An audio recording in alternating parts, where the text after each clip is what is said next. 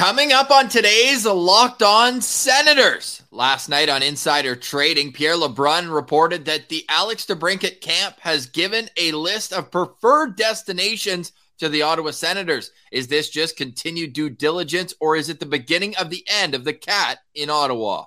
And we continue our NHL draft prospect profiles with a awesome trio of players including our first OHL prospect and a dynamic offensive defenseman. Today's episode is brought to you by the Game Time app. Download the Game Time app, create an account, and use code Locked On NHL for twenty dollars off your first ticket purchase. This is the Locked On Senators podcast. It's your team every day. Your Locked On Senators, your daily podcast on the Ottawa Senators, part of the Locked On Podcast Network. Your team every day.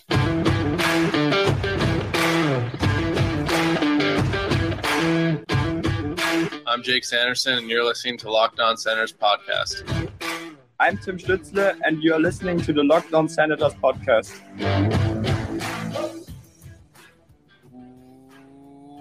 Welcome inside episode 816 of the Locked On Senators podcast. I'm Ross Levitan on the outskirts of enemy territory in Winnipeg, Manitoba, alongside Brandon Piller up in the Blue Mountains. Please like and subscribe wherever you download your podcast. We're also available on YouTube where you can go and find all of our 2023 NHL draft coverage, individual player profiles, and a whole lot more. Today is Thursday, June 8th, and Pilsy, have we meowed for the final time?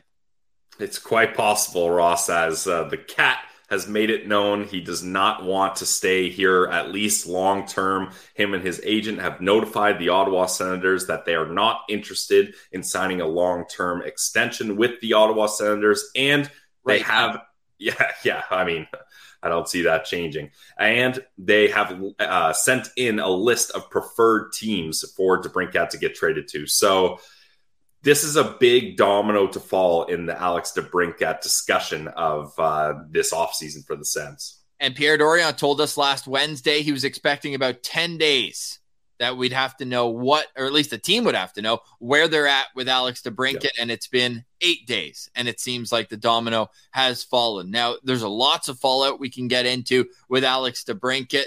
Do they still qualify him? Yes. You're not going to just give him away for nothing. You qualify him to keep that asset. But then the clock really starts ticking because if he accepts that qualifying offer, I believe he has to wait till January to negotiate another deal, right? If you sign a one year deal, that's what happened with Mark Stone when he took his one year deal. You want to get the most value possible if you're going to move on from Alex to DeBrincat, and that would be with an extension, which is where the trade list comes in. The Senators can trade him to 31 different teams.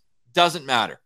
What does matter is if he does sign an extension, maybe you can get a little more value. I say maybe because Mark Stone signed an extension in Vegas. Did they get more value? I wonder what the deals looked like without an extension, if that is the case. So, although Ross, before we move on, though, Pierre LeBrun did report uh, recently about the Mark Stone trade that Stone had mentioned he was only willing to sign an extension with Vegas. So, whereas it seems like it's a five-team list, and it's all speculation, but Pierre LeBrun named the Vegas Golden Knights, the Dallas Stars, and Nashville Predators, and the hometown Detroit Red Wings as the teams. I don't really care about trading them in the division or not. I really, I really don't.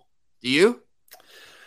I mean, it's obviously not preferred, but I'm not one of those guys that's like, under no circumstances can you trade him in the division you trade him to the team that gives you the best deal. If you like, that's such beta energy being so concerned about making another team good. Like, I don't give a damn where Alex DeBrincat goes. If he's not on the Ottawa Senators, I'm not that concerned about it. So, yeah, I'm not sitting here being like, we can't help out the Detroit Red Wings. Well, if you trade Alex DeBrincat to the Detroit Red Wings, they better be helping the Sens out in that deal as well. So I, I don't really buy into that whole narrative. And the Detroit Red Wings have a ton of assets, including the ninth oh, overall yeah. pick in this draft. I believe they draft 18th as well. They have 40, 41, 42 in the draft. They have three picks in a row in the second round. So they are a team that could be a trading match. It's almost like the sure. Pierre Luc Dubois, which is another note on insider trade. And stop it with the Pierre Luc Dubois to Ottawa for Alex DeBrincat. That is just not going to happen. Everybody says no. Both players Yeah. don't want it. Both teams don't want it. It just makes absolutely no sense. Yeah. Stop it with that. And, and Ross, you mentioned that the Sens can trade Alex DeBrincat to 31 teams. 30. Uh, I would What? probably put that at 25. I think Alex DeBrincat is kind of making it clear he doesn't want to be in Canada. And you know what? He didn't even want to play in Canada in the OHL. He played for Erie. Yeah, yeah, true. Yeah, exactly. So that's that's the thing. Like I just think some of these American guys they don't want to be in Canada for whatever different reasons that is. That's that's their own uh, opinions and that's fine, but uh, I would be shocked if DeBrincat uh, had any notion of going anywhere else in Canada. This is not an indictment on the Ottawa Senators, though, who have a ton of American born players, and the Yep. culture seems great. Mimi tweeted out sends underscore in underscore sesh. Great follow on Twitter. Imagine leaving these guys. Remember Al- after Alex DeBrincat Yeah. beat the wheels off of Joel Farabee late in the season. All the boys coming to the box, giving him taps. Everybody's fired up for him. And like that's the culture that's been built thanks to Brady Tkachuk and, and the guys who've kind of fallen in place behind the leader of this team. If he doesn't want to be, I'm not going to lose a whole lot of sleep over it. So goal scoring was not the issue for the Ottawa Senators this past season. Oh, if only they had a guy that could add to the lineup that's a 40 goal scorer. Oh, wait, Josh Norris missed all of last year. It's a real shame that the Senators felt like they rounded out their top six Big time. only to have it play five games together was a real shame in all this. But long term, like if this helps you sign Jake Sanderson, bring in a goalie, bring in a middle six depth piece, I don't see it as like the be all end all as long as you're not trading him for pennies on the dollar after you felt like you stole him last year for the seventh overall pick. Kevin Korchinski ended up being a second and a third. Like, what's the deal going to look like if you can recoup as as close to that amount of assets? I'm not I'm not really going to lose a whole lot of sleep over it. It was a nice kind of luxury purchase, but if you have what what would it be? Four forwards making 8 million? Sorry. The Senators would say Josh Norris makes under 8 million at Yes. 7.955, but like that's a lot tied up into those four guys and the decor like you're 1 year away from having to give uh, Jake Sanderson what a 6 7 million dollar raise hmm on the cap. Then a year after, it's Jakob Chychrun's turn to get paid on the back end. And you don't want to forget about defense in your rebuild, Pilsy. So I am curious. Like, of course, you'd love to have Alex DeBrincat signed. I'm not trying to cope that it's all in likelihood he's gone. I He doesn't want to be here. He sucked anyways. Yeah. well, I mean, he probably hit more posts than back of the nets this year, Yeah. but you think that that's actually a sign that next year he's going to be back to the 40 goal score that the Sens thought they were getting. He scored 27.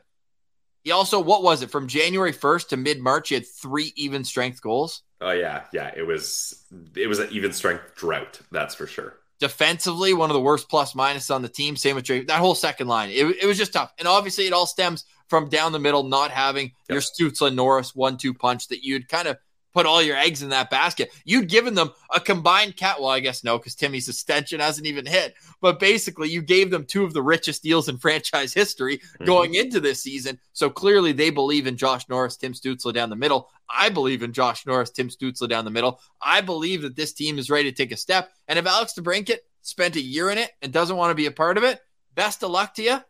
I'm probably going to boo him his first time back. It's not going to be a hate thing. It's not going to be a personal thing. It's going to be a, hey, if you're not with us, I'm not going to let it be comfortable for you when you come back. You're only here a year. It's not like we're going to stand up and give him a. If this guy gets a standing ovation on the video tribute, which is what I feel like some of the people in the, I'm going to pull up the poll because 53, 47%, very close. Will you boo Alex DeBrincat his when he comes back to Ottawa? I think it's more of like if you give him a standing ovation for his video tribute after one season, maybe it's almost like those are the two extremes. Some people I mean, just they are. Yeah. thanks for being here. Thanks for being here. And the others are like, oh, I hate you because you left. Like, I, I think we're probably somewhere in the middle. But for the gamesmanship aspect of it, I don't want it to be comfortable for him when he comes back into this barn. No, I, and I appreciate that, Ross. I'm I'm on the no boo si- uh, side of that argument for me, just because. And it's sad to think this, but Alex DeBrincat didn't really move the needle too much for me, and he was supposed to. He was a, a two-time forty-plus goal scorer, but like him leaving doesn't really crush me. Like I don't care that much about it. Like we talked about this, Ross. Like Alex DeBrincat on this Ottawa Senators roster is the forward I care sixth or maybe fifth most about. Name Right? him. I mean, Brady Tkachuk, Tim Stützle, Claude Giroux, Drake ba- or uh, Josh Norris, and then maybe you bump him ahead of Drake Batherson. But he's like, so Gar- there's four forwards that I care a lot more than Alex DeBrincat about. So if he wants to, like, if this was. If this is the Dany Heatley type conversation and he's the guy and he's scoring 50 plus goals and everything that went on behind the scenes and he leaves, yeah, you boo the crap out of that guy because he kind of kind of screwed you over. Whereas Alex DeBrincat, look, he got traded here. He didn't ask for a trade here. He didn't sign here. He didn't say at no time did Alex DeBrincat say he was going to commit here long term. He was very clear that he was figuring things out. So after a year, he decides, "Hey, this isn't for me." You know what? Cool. I don't I don't really care. If if you don't want to be here long term, leave. Get Yeah. out. Yeah, fair. And as long as you move him this year, right? And if he was a six point four million dollar qualifying offer, I would almost say because it sounds, which this seems like the biggest cop out that he's waiting for ownership. Like, come on. And for people saying that, oh, DJ Smith is the reason he's leaving, a coach with one year left on his deal that has no assurances that he's even going to Yes. coach another game with the Senators. If that's what's stopping a guy from signing an eight year contract for probably $64 million or more, life changing money. Yeah. that that just doesn't And- compute. That just and, and Ross, like we're not talking about John Tortorella, Darryl Sutter, or Mike Babcock here. Like DJ Smith, like it's not like DJ is making Alex Brinket's life absolute hell. Like there, there's no way. Maybe they have different opinions on how to run the offense and, and how to and how to use DeBrincat, sure. But Alex Brinket isn't going home being like, man, this guy is abusing me. Like he's making my life hell. I'm I can't stand him anymore. There's no way. I, and I mean, I guess I'm just assuming that. I don't know that, but I can't see that. DJ Smith does not seem like that ki- kind of coach. Wait, you don't think Alex DeBrincat has DJ Smith's face on a dartboard at home and he just goes home and just rips darts, throwing him right, tries to hit him right between the eyes every shot? Well, Shot. Ross, if he did that, he would probably hit the edge of the dartboard every time and the dart would fall off and hit the floor. Stop. Okay, we tweeted out at Sen Central with Bruce Garrioch, who initially reported that Alex DeBrincat is not interested in re signing long term in Ottawa. Will you boo him his first game back in town as a road player? Over 3,000 votes with still six hours left. So go have your say on Twitter at Sen Central. Yes or no? 53.7% said yes. And we have over 70 replies. People calling me a loser, people saying that I'm a baby, loser energy. No, this is the same fan base that booed PK Subban just because he's a good hockey player. Come on. It's all fun. It's all entertainment. The, the NHL needs more heels. They need more people. I hope that on the way out, DeBrincat says downtown Ottawa is gross. they don't even have a Chipotle here. What is going on? That's what I want him. Like, throw dirt at us on the way out. Let's get some real like entertainment value. Because then now everyone will turn to their calendar, circle the date he comes back. Like the vibe in the arena, and I'm curious how many people remember this one. The first game that Dany Heatley came back, and not to compare the two, other than they're both snipers. Obviously, the way they uh, are leaving or have left. Obviously, it's kind of strange because it feels like this is a post mortem for Alex DeBrincat. He's still on the team, technically. RFA I mean, he's not signed. Yeah. and all that.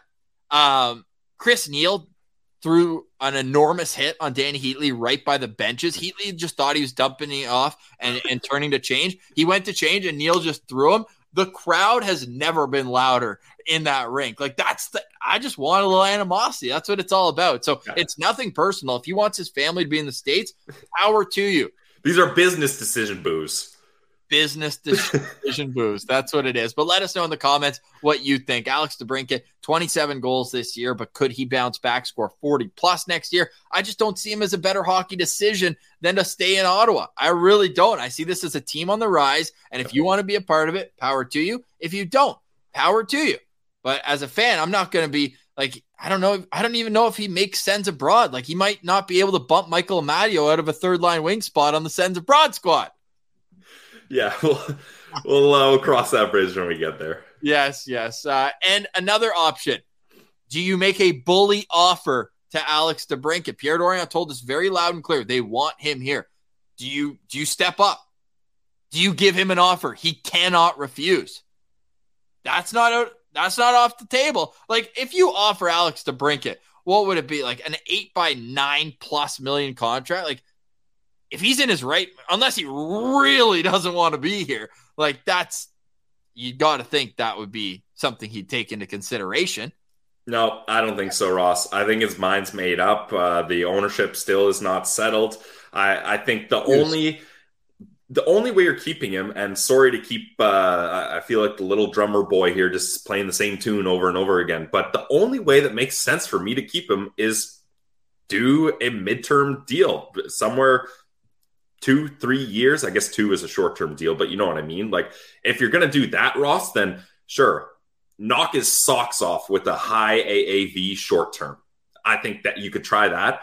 But yeah, I was. I know. I noticed that when Bruce Garrioch's wording said long term, I'm like, Pilsy's going to go back and triple down on his two or three year contract offer. That's what I'm doing here. But the thing is, Ross, it's like, and uh, you and I are sports gamblers, so we know this.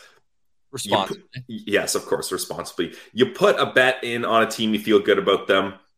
They go down one nothing. You're like, ooh, they're probably not going to win. But now if if I just push in more, then I can cash in more. So you chase the bet. So you put another live bet in even bigger. Then they tie it up one one. Okay, it's looking good. So you push in even more. You you really ride this bet, and then they lose the game two one, and you're like, why didn't I just stick with my original gut intention? So the last thing you want to do here is chase your bet with Alex DeBrincat because the issue is, what if you put that bully bet in and he takes it? Well, now you you feel like sure you got what you wanted, you got the guy, but you overpaid big time for him, and he doesn't even want to be here. He just took it for the money. So that is not something I would do. Ah, an off season without drama in the nation's capital.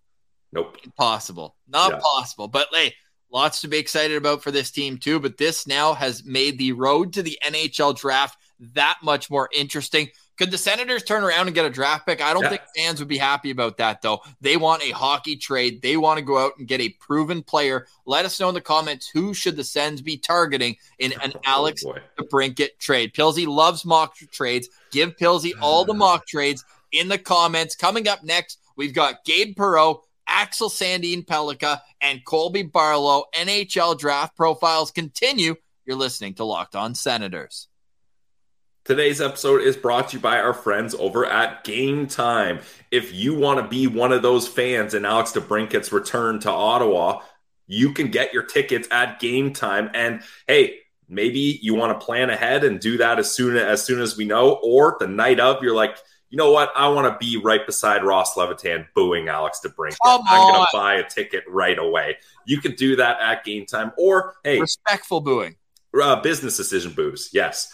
Um, or maybe you're not a sports fan. Maybe you want to hit some sweet concerts this summer, or maybe you want to have a couple laughs, go to a comedy show, or you like theater, classic theater, uh, musical theater, whatever. You can find any ticket you want on Game Time, and they are the best app to do it. Get exclusive flash deals on tickets all over the place, and the Game Time guarantee means you'll always get the best price. In fact, if you find tickets in the same section in a row for less, Game Time will credit you 110% of the difference. You get images of your seat before you buy, so you know what to expect before you sit down. You can buy your tickets in a matter of seconds, just two taps, one, two, boom, they're on your phone. You're good to go. So Download the Game Time app, create an account, and use code Locked On NHL for 20 bucks off your first purchase. Terms apply. Again, guys, create an account, redeem code Locked On NHL for 20 bucks off. Download the Game Time app today. Last minute tickets, lowest prices guaranteed. Today's episode is also brought to you by Shawarma Palace. Uh, my uh, fiance's sister just went to Ottawa and for a conference, and she'd never been. I gave her one direction. I said, go to Shawarma Palace. I wish I had my phone. I could read the exact message I got. It was along the lines of that place is unreal. I shared a platter with my friend and we still had half of it left. We were so fuel filled. We loved every bite of it. And there's still more because they do not sacrifice the portion size because of the great flavor. You can go to any of their seven locations and follow them on Instagram for all of the latest deals and notes. They also are taking in people if the smoke, the wildfires, everything is getting to you. Go have a seat at Shawarma Palace. It's like family at Shawarma Palace. So go find them on Instagram, Shawarma Palace Ottawa, Shawarma Palace Ottawa, also on Twitter, and go check them out at any of their seven locations across the nation's capital, from Carleton University campus to the Salem Ross Shopping Center. Lots of great spots to get a Shawarma Palace. So go eat like a royal, eat at Shawarma Palace.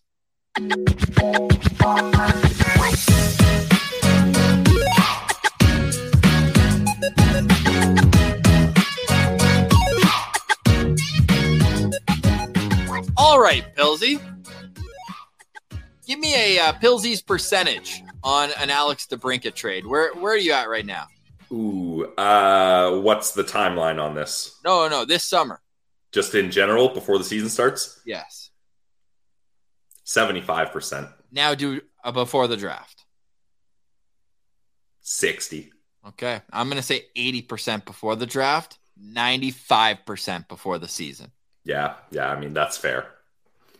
Coming up at number 12 on our Locked On Senators NHL draft rankings, it's Gabe Perreault. Pilsy, we've been doing this so long, we're getting brothers. In 2020, we profiled his brother, and now it's Gabe Perreault's turn. And this guy just had a historic season at the U.S. National Team Development Program. This kid puts up points. We already talked about his two line mates in Will Smith and Ryan Leonard, and now it's time to get to Gabe Perreault. You mentioned it.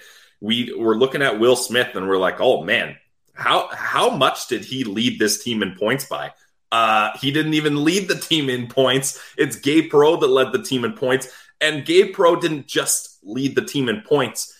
He broke an all-time US NTDP record not Auston Matthews, not Jack Hughes. No, Gabe Perreault is the holder of most points by the U.S. program with 132 points in 63 games. Wow.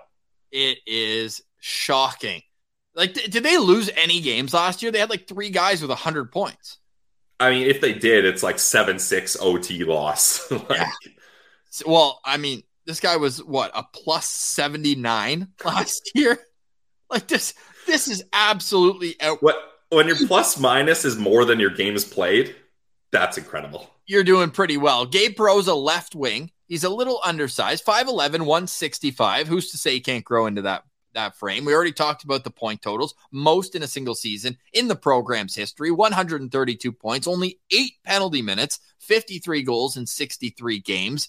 And the rankings, for once, almost seem to have a consensus. If you take out the top and bottom, it's 9 to 15. Like that's the range where you're looking at Gabe Perreault. If he was Matthew Wood's size, he probably goes top five in this draft. And you look at just what he does in the offensive zone, the creativity is unreal. And I, I don't buy the fact, and some people are saying, like, yeah, he's a ben- he's benefiting of Will Smith's elite playmaking ability. And I'm not saying that Will Smith isn't an amazing playmaker, but I'm saying that this guy's able to create for himself as well.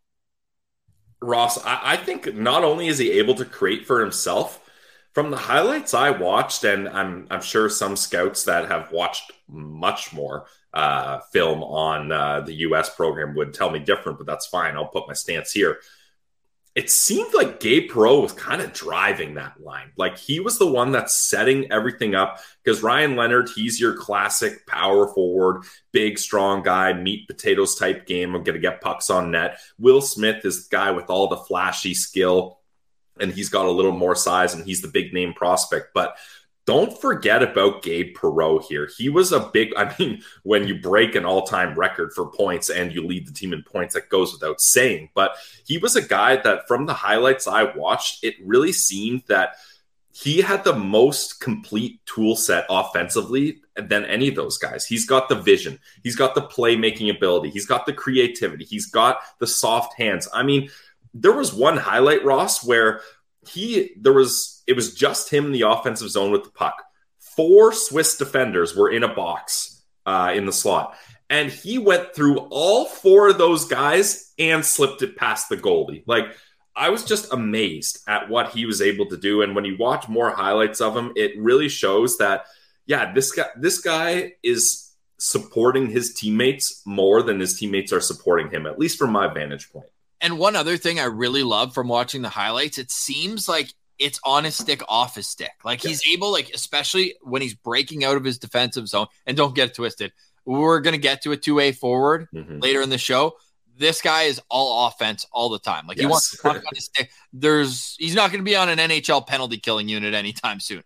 No, no, definitely not. Yeah. But when he gets the puck when they're breaking out of the zone, he's able to hold on to it just long enough that guys will come towards him and boom, it's off his stick again. He's able to play that give and go style. And in the offensive zone, man, it's just creative genius around his game. And I, I love it. I think a team, especially if you already have like a defensive mind, you know who, who really stands out here? I don't think he's going to be on the board late enough, but maybe they're even going to be aggressive to jump up. I see a perfect fit in Nashville where you hear Barry Trotz coming in as Mm. PM. Do you know what he said? Give me high swing upside picks. I will fill in the lineup with the guys who can play defense. This is the definition of a home run swing because you're banking on the production to translate. And there's a bit of un- unprojectability, if that's a word, but there's a bit of risk, I guess, in the projectability of the style of game he plays. Will it work in such a structured game like the NHL? Because he kind of banks on guys to get out of position defensively to attach attach to him, and then he makes his play. So I am worried a little bit about that, but the the jaw dropping skill is is clearly clearly there when you watch his tape. Yeah, absolutely. And Ross, it's it's funny you mentioned Nashville because I know player comparables haven't exactly been my uh, expertise. So I'm going to use the EP wording, shades of. I really like that. I think that's a better term for it. The shades of that I came up with for Gabe Perreault, Matt Duchene. And I know Matt Duchene plays a lot of center, but he also plays the wing. Gabe Perreault's a winger. And what made me think about this is think of Matt Duchene in Ottawa. Like, I know those were I don't like thinking about those times. But I'm not. T- don't think about those Ottawa Senators. Think about Matt Duchene in Ottawa. He played some of the most incredible, meaningless games I've ever seen.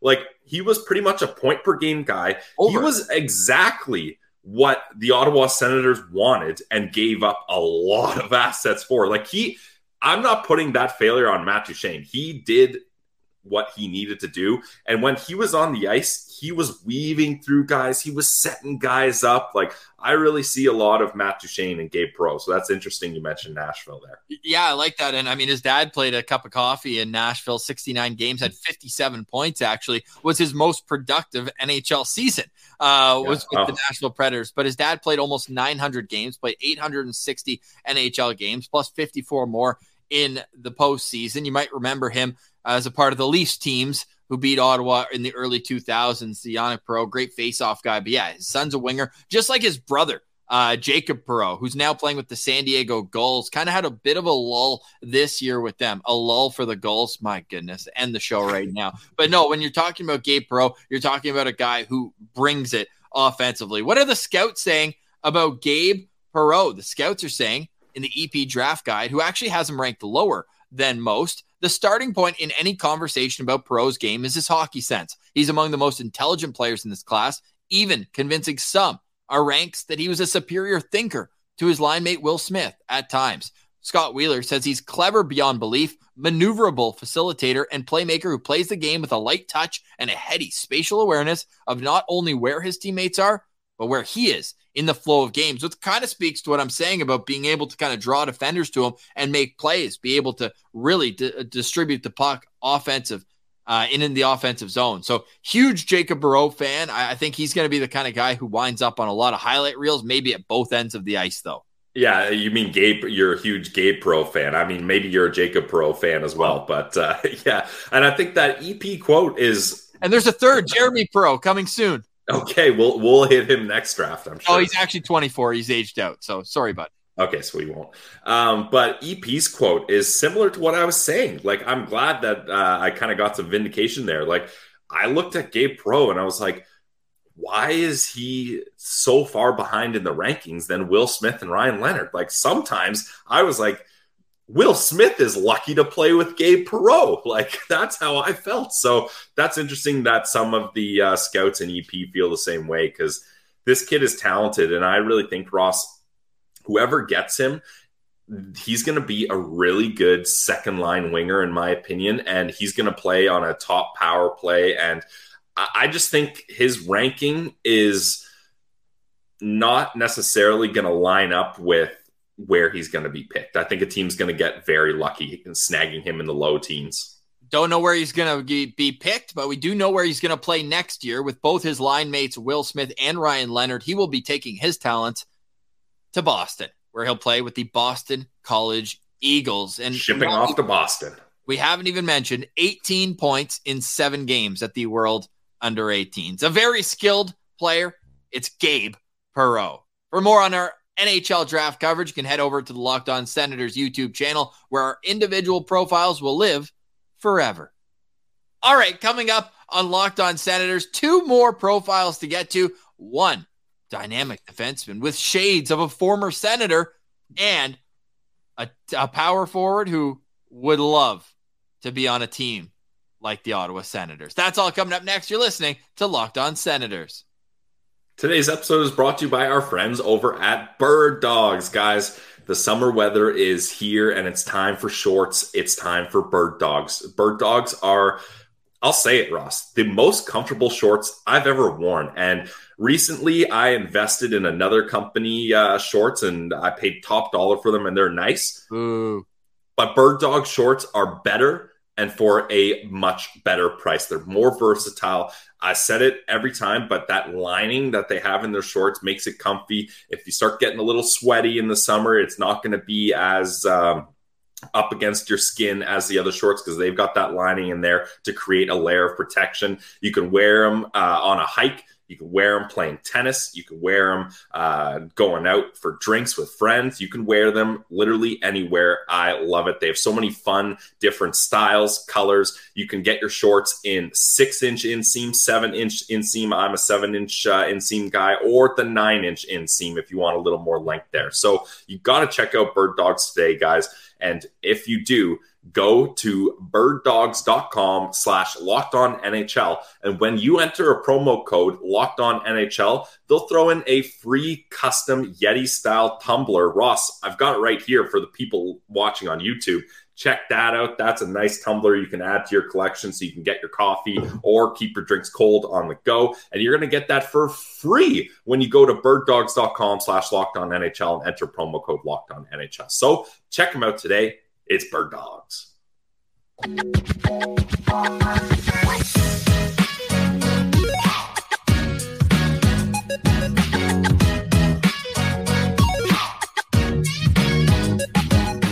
All right, Pilsy.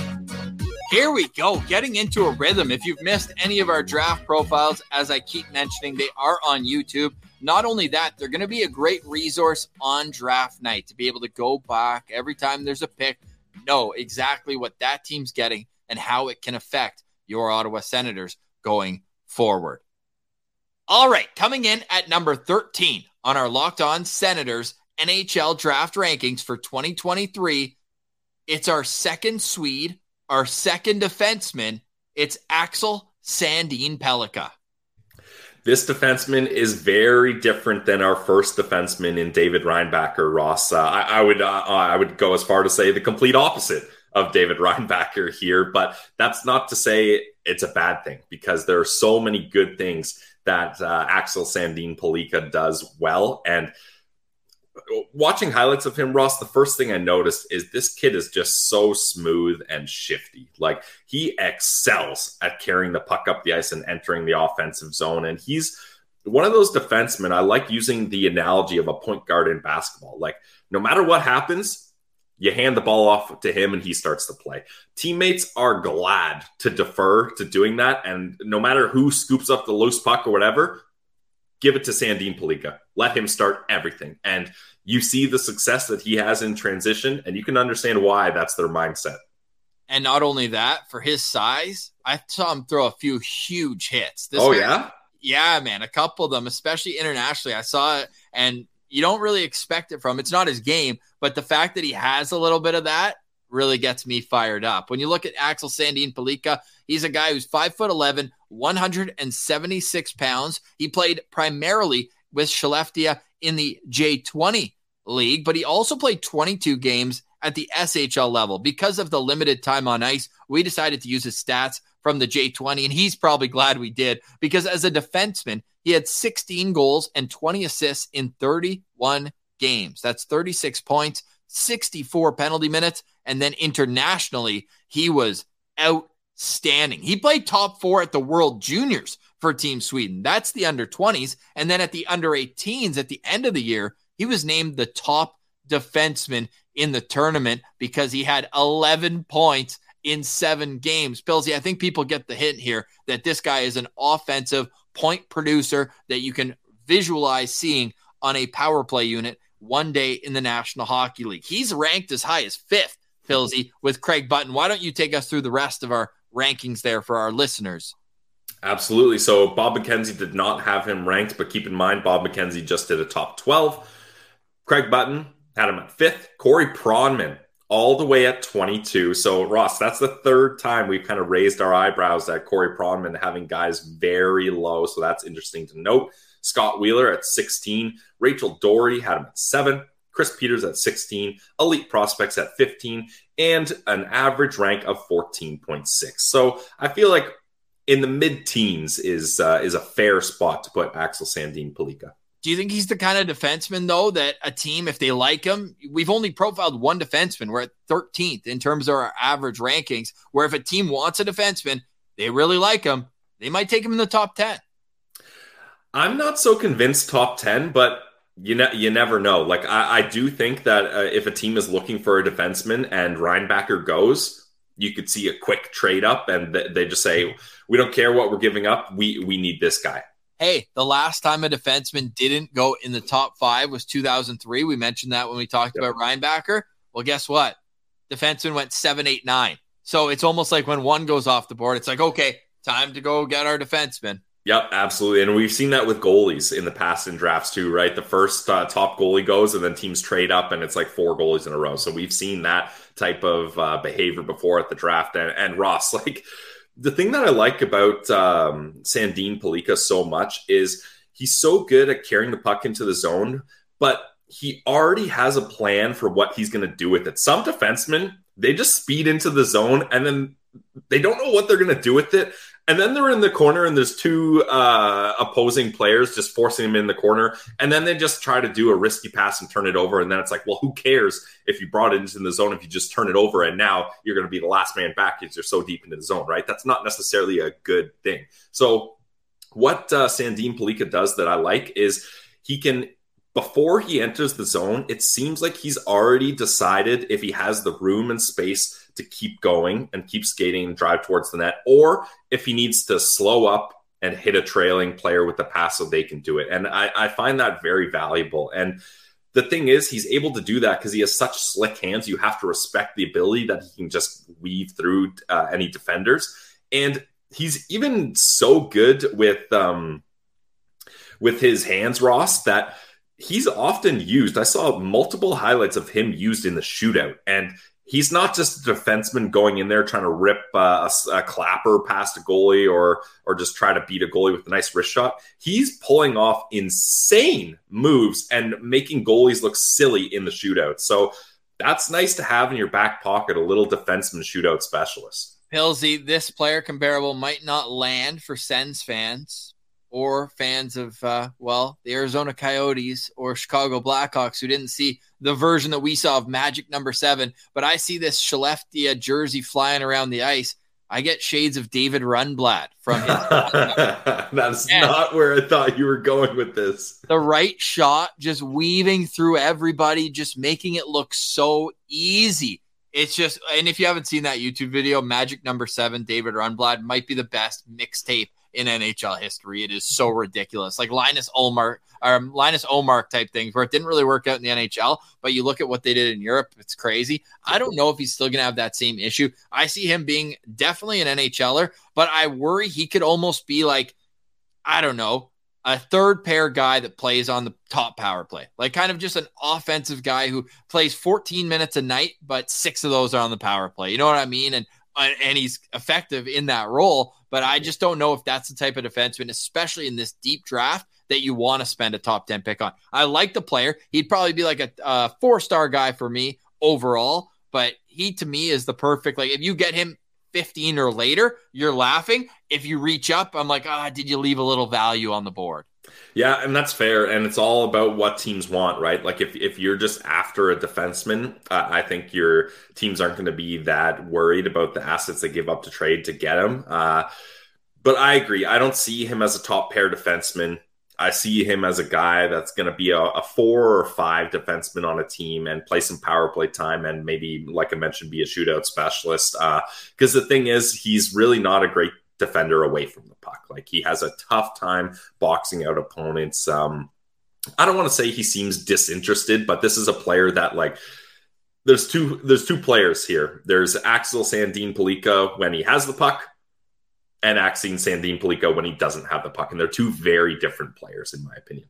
And as Corey Pronman says, his defense will be his main question at the NHL level, but I do think he plays hard enough to be a top four defenseman.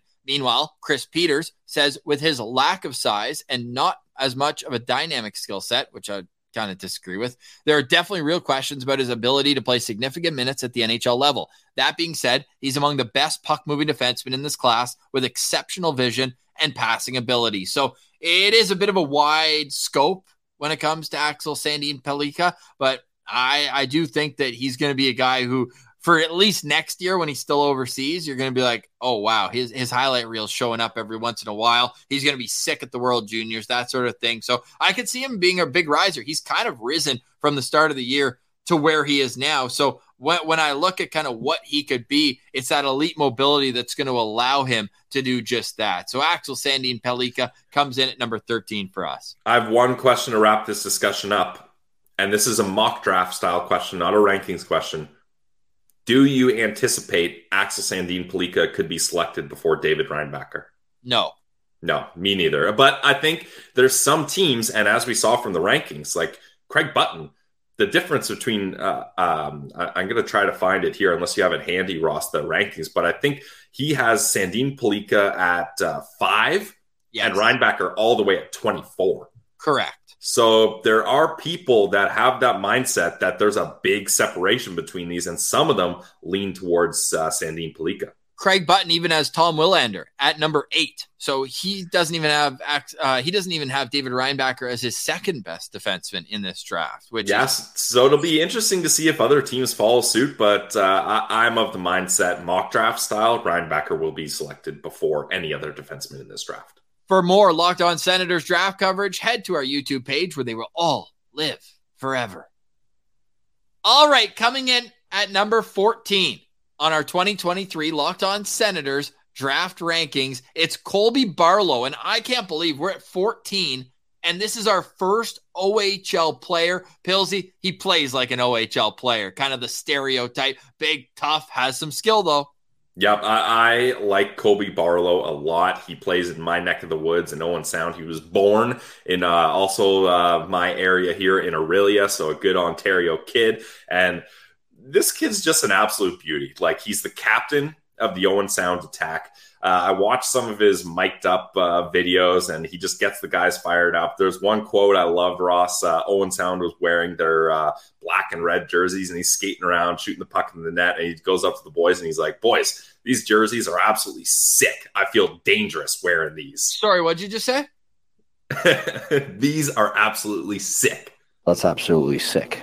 Boom, there it is. Um, but this this kid, I, I'm gonna say it, Ross. I think he has the best shot in the entire draft class for this draft. And this is a deep draft. And I would actually, as I'm saying that, maybe Connor Bedard might have a better shot. But like, if we're just looking, if we're just looking at it's almost like you have to take out Connor Bedard whenever we say that anyone's the best at anything. Well, see, that's what I did. And then I was like, oh, yeah, that generational talent guy. Yeah, yeah, right. Okay, so I'll take that back.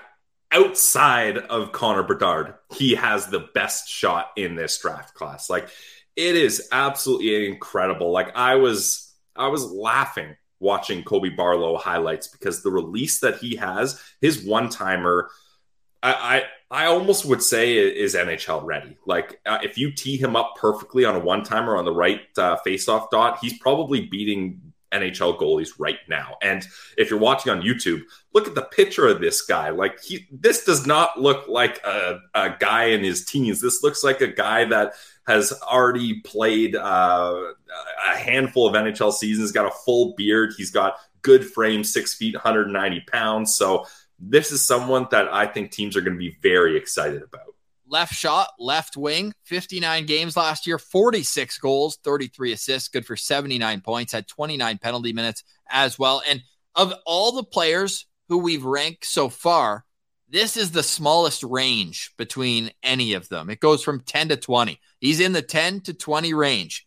And you got Craig Button at 10, Bob McKenzie at 11. Those two talk to more scouts. And this would be the type of guy where a team's like, that's my style of player. I want him. I think he could be a guy that goes higher than 14th on our list. I could see him going anywhere from 10 to 13, even as high as that. As high as 10, I don't really see him being a top 10 pick, but close to it. Then you have a bit of a gap. Chris Peters has him at 15th. Scott Wheeler has him at 17th. Same with elite prospects. So that's the average of 14.8. Play for Canada at the World Under 18s as well. Was successful there with well three goals and an assist, four points in six games. At three goals in four playoff games, they lost out in the first round to the London Knights. Both his goals uh, came in the same game. Had two fights in that series as well. So he's the type of guy where, yeah, I don't think fighting is a part of his game. You look only 29 penalty minutes all season, but when it comes to the the high octane games when the games matter the most he's the guy you want on your side because he's never going to give an inch in any sort of puck battle he's the kind of guy good down low great great on the boards and as you mentioned it put him in open space he'll beat you clean with a wrister yeah, and he's got a toe drag wrister that beats goalies from mid range, and he's able to have a sneaky release with that toe drag. A goalie's not sure when he's going to get that shot off. And you mentioned the Oh, go you, ahead. Uh, you see what David St. Louis from Elite Prospect said? He goes, There's a quick release and a Barlow release. It's light and fast. And his goal in a game report, he said, was one of the most impressive shots he's seen from anyone this entire draft season. Okay, so there, I'm right there with David St. Louis on that. Um, and the you mentioned him uh, having a couple scraps in the playoffs. Well, I just feel like that's the leadership in him being like, all right, guys, I don't want to get swept here in the first round. Like, let's go, wakey, wakey, boys. Like, I'm the I'm the top goal scorer here, and I'm using my hands to fight to get us going here. So I, I like that from him. And you mentioned he's going to win puck battles. He just he seems like one of those guys that has the mindset. If it's him versus you in a puck battle, he wants it more than you. I'll tell you that for free. Like he wants that puck so damn bad that he's just going to outwill you and win those puck battles. So I'm a big fan of Colby Barlow. I, I agree with you. I don't think he sneaks into the top 10, but this is such a deep draft. A team's going to get him in the mid to late teens, and I think they're going to be ecstatic about it. He loves Sidney Crosby's leadership. He talks about that all the time. He watches his clips. So you can kind of see that, kind of that competitiveness, that drive that's made Sidney Crosby one of the greatest players of all time. I'm not saying Colby Barlow has that same natural that Sidney Crosby does. But as uh, as Scott Wheeler put it, pro build, pro mentality, scoring tools. That's an appealing makeup to many many NHL teams, and that's why we're going to see his name come off the board earlier rather than later. And I also love this quote from the Elite Prospects Draft Guide. Colby Barlow is one tough customer. Maybe not a traditional power forward, but someone with a fair bit of size, snarl, and a shot that can put holes in the end boards. You want him on your team, you loathe to see him on the op- opposite bench that sort of guy. Meanwhile, Corey Pronman says he projects as a top six wing who can play on both special teams. So when you talk about providing value to a team, you talk about playing in different situations. That's Colby Barlow. Yeah, I agree. And Ross, like you look at the development curve for this guy. So in 2021, 2022, 59 games played, 30 goals, 17 assists, good for 47 points. This year, again 59 uh, games played but 46 goals so 16 goal increase and 33 uh, assists. Um, oh man my math is not going to help me there. 16 assist increase there. Overall it's 32 more points than he had last season in the same amount of games. So like this kid is uh, he, he's ready to take the next step in my opinion. That range from 10 to 14. Like the teams in there, even more so make me believe that he's gone. Like Vancouver at 11 could be a landing spot. Ooh. Arizona, they've got so much skill. Like ha- have a guy who can provide a little bit different. Imagine him and Guenther as a one-two punch on your top six. Ooh. Crazy shooters, right? And then you've got Cooley distributing the, the biscuit too. And then I look at 14 with the Pittsburgh Penguins too. Like what a guy to kind of start their retool. And we know if there's one thing we know about Kyle Dubas, he loves Ontario kids. Whether I know he didn't play in Sault Ste. Marie, but Owen Sound, right, right, not too far away, right? But uh, no, I'm gonna I'm gonna check you on your Ontario geography there. Well, if you took a boat, actually, if you took a boat across Georgian Bay, you're looking all right. hey, as the boat flies, not like uh, boat flies as the boat flies. So As the boat floats. At the boat floats. So that is Colby Barlow, our first Ontario hockey leaguer, coming in at number 14 on our Locked On Senators NHL draft rankings that you can find each individual profile on our YouTube page at Locked On Senators. All right, Pilsy Classic, we've gone long. Any final thoughts on today's show? Game three, Stanley Cup Finals. Ross, Win, must win for Florida. That's what Matthew Tkachuk said this morning. uh, it definitely is a must win. I would agree, but do you think they get it done? I, I think they win this one. I think so. Uh, there's a stat Mike DiStefano from Locked On Leafs was telling me last night on the national show where I think in the last uh, I don't want to quote it because it's I'm I'm going to be wrong by a few, but of the teams that have fallen down 2-0 in the Stanley Cup final, like 80% of them win game 3, including Yeah. Ottawa. But then that was the only game they won. Especially if you're coming home, definitely. Yeah. Yeah. And Ross, I, I tipped you off to this, and I want to tip off uh, our good listeners as well. Brandon Montour just had a baby. We know the baby bump is legit. He's been a little um his Baby offense. Gone because she had the kid. Well, yeah, but the the baby bump offensively. She Um, gives him the bump. Yeah, true. Yeah, that's that's how that works. Yes. Um and he hasn't had the same offense that he's had all year and at the start No the playoffs. points in his last nine games. So don't walk, run to FanDuel and get in your uh, Brandon Montour uh, prop bets. I know I'll be doing that. I sent you mine. I've got him at one point, one goal, one assist, two assists, two points, two goals. I am all over Brandon Montour. Love so it. I'm in a great mood tomorrow. It means Brandon Montour had a great game. Final thoughts from me. Owl and Co merch looks absolutely stunning. I'm rocking it now. Our friend Owl and Co. Go check them out, Owl and Co. And we'll be back tomorrow with lots more to break down here with Alex DeBrincat news seemingly every day. Any news from the scouting combines that continue this week, and a whole lot more. But for today, we say goodbye. For Brandon Piller, I'm Ross Levitan, and this has been the Locked On Senators podcast, your team every day.